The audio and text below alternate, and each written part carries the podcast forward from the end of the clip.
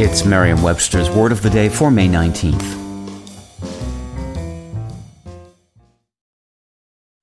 Hi there, it's Julia Louis Dreyfus. You may know me from my podcast called Wiser Than Me, where I talk to older women and get their wisdom from the front lines of life. I was amazed by how many people told me our show made them look forward to getting older, which is why I'm here to talk about season two of the show.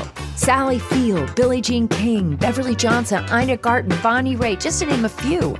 All hail old women. Wiser Than Me season two is out now from Lemonada Media.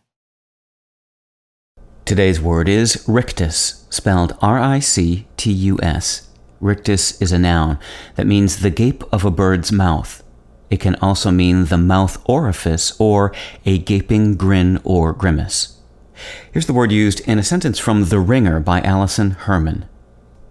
To Jim Carrey fans, it's fun to watch him return to sketch comedy, the medium that offered his big break back in the early 90s turn that rubber face into a rictus, and wiggle his glued on eyebrows. The word rictus began its English career in the late 1600s as a technical term for the mouth of an animal, the new science of zoology clearly calling for some Latin to set its lingo apart from the language of farmers. In Latin, rictus means an open mouth, it comes from the verb ringi, meaning to open the mouth.